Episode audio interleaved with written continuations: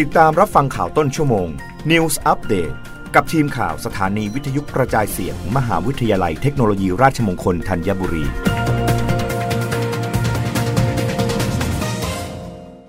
รับฟังข่าวต้นชั่วโมง โดยทีมข่าววิทยุราชมงคลธัญบุรีค่ะ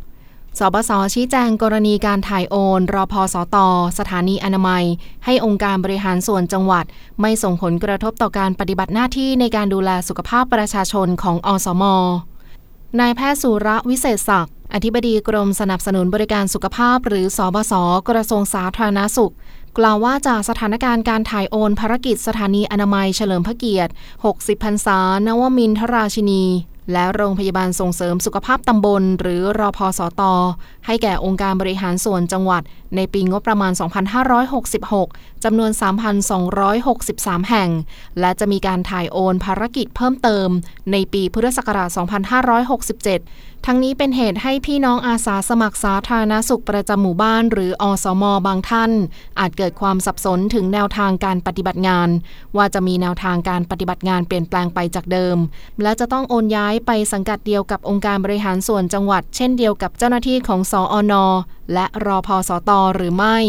ดังนั้นจึงขอนำเรียนในประเด็นดังกล่าวกับพี่น้องอสมทุกท่านว่า ตามระเบียบกระทรวงสาธารณาสุข ว่าด้วยอาสาสมัครสาธารณาสุขประจำหมู่บ้าน พุทธศักราช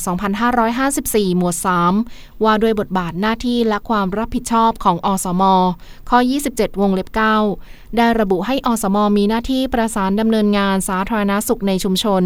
และปฏิบัติงานร่วมกับเจ้าหน้าที่ของหน่วยงานของรัฐ และองค์กรปกครองส่วนท้องถิ่นรวมถึงองค์กรพัฒนาชุมชนอื่น ๆ ในท้องถิ่น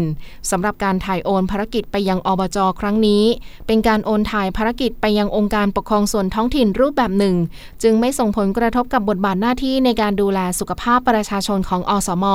โดยเฉพาะการดำเนินงานตามนโยบายสำคัญ